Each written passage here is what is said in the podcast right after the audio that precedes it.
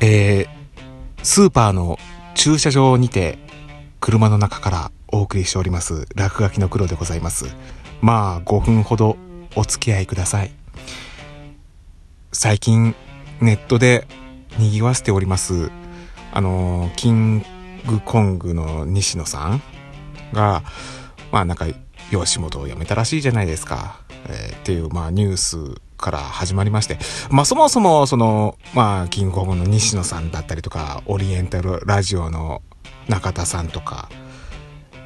オンラインサロンっていうので、なんかいろいろと活動しているっていう、まあそういうのね、ネットニュースとかでちょこちょく見かける昨今でございましてね。うんなんか気になっちゃったりするんですけど、そもそもオンラインサロンってなんやれんってねえ、いう。なんかもともとはなんかあのライブドアの元社長のあの堀江貴文さん、堀江門が始めたやつらしいじゃないですか。えー、で、どうしてもね、オンラインサロンって聞くたびにね、なんかね、なんかエステティック TBC みたいな なんかそんなようなのね、頭にふーって浮かんじゃうんですよね。え？なんか美容、オンラインで美容って何みたいな全然違うんですけどな。あの、そもそも、その、サロンとは何ぞやっていうのをね、ウィキペディアで調べてみたらね、なんか、大広間みたいなイメージらしいですよね。えー、で、かつてのその、なんか中世のヨーロッパの貴族たちが、まあそのサロンっていうのをこう開いて、えー、で、貴族同士が集まって、で、そこでなんか、お茶会とかでわーって楽しむとかっていうわけではなくて、あの、真面目な勉強会をする場だったっていうのがあるらしいんですよね。それこそ、そのなんかヨーロピアンな文学サロンみたいなやつとか、うん。なんかいろいろや、なんか、芸術だったりとか、なんかそういうなんかサロンを貴族たちがこう開いて、そこでいろんな、なんかより文化をこう磨き上げよう、高めようみたいなような、そういうことを、そういう場をサロンと呼んでいたと。それがなんでエステティックサロンみたいな感じになったんだろう わかんないな。まあ、美を追求する場所としてエステティックサロンみたいなものができて、それがいつの間にか単なるエステみたいなやつが、に、なんかおまけでサロンっていうのがこうついたみたいなような、えー、イメージだけが残ったっていうの。まあ、それを、まあ、オンラインサロンっていうのは、オンラインで勉強会をするっていうね。うん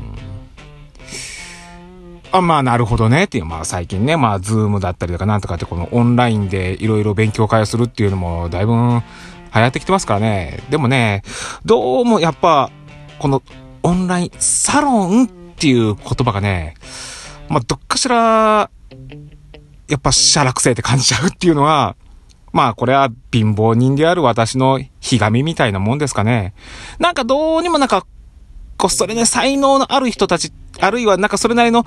財産がある人たちが、よりなんかその自分の生活の向上だったりとかビジネスの向上を高めるための場みたいなようなイメージの方がこう強くってね、なんかうちらみたいなパンピーはなんかそこに入り込むことはできないんじゃないかみたいな、こう勝手なイメージですよね。なんか一般の方でもね、なんか月々1000円ぐらいで入れるみたいなことをね、なんか独身ナウの林圭司さんとか言ってましたんでね、ああ、そうなんだ、そんな気軽に入れるもんなんなって思いながらもね、うーん、俺の雰囲気じゃねえなみたいなね、思っちゃったりするんですよね。なんか、そういうクローズドな、なんかこう、周りからこう断絶したようなところでさ、いかにもなんか、うん、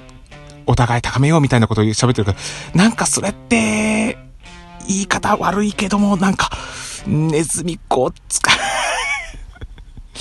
なんかそういうイメージがね、これ私個人的なイメージですよ。なんかそう、なんかこう、ついて回っちゃってね。どうにも、なんかこう、きな臭さしか感じなくて怖くて近寄れないっていうのがね、私個人の見解なんですけどもね、なんだかな。